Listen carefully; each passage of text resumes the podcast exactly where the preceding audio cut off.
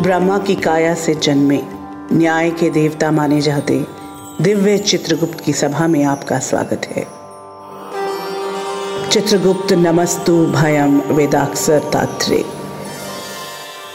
पृथ्वीलोक पर जो भी जन्म लेता है, वो कर्म का भागीदार हो जाता है। कहते हैं कि इन कर्मों के बंधन से स्वयं नारायण भी नहीं बच पाते।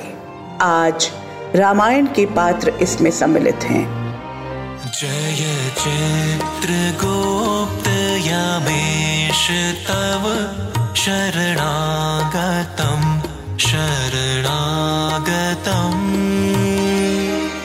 ये काल चक्र का वो क्षण है, जब मान सम्मान, समय परिस्थिति, पद प्रतिष्ठा से परे केवल चेतना और भान उपस्थित हैं। रामायण आदि कवि वाल्मीकि द्वारा रचित अनुपम महाकाव्य है जिसमें रघुवंश के राजा राम की गाथा कही गई है। इसके पात्र कुल मर्यादा और धर्म के पात्र रहे हैं। किंतु कुछ परिस्थितियाँ ऐसी रहीं, कुछ निर्णय ऐसे थे, जो वर्तमान समाज में इन मर्यादा पुरुषोत्तम मनुष्यों पर प्रश्न चिन्ह लगाते हैं। आज उन्हीं आक्षेपों, आरोपों और प्रश्नों की विस्तार में चर्चा करने का प्रयत्न करेगी ये सभा।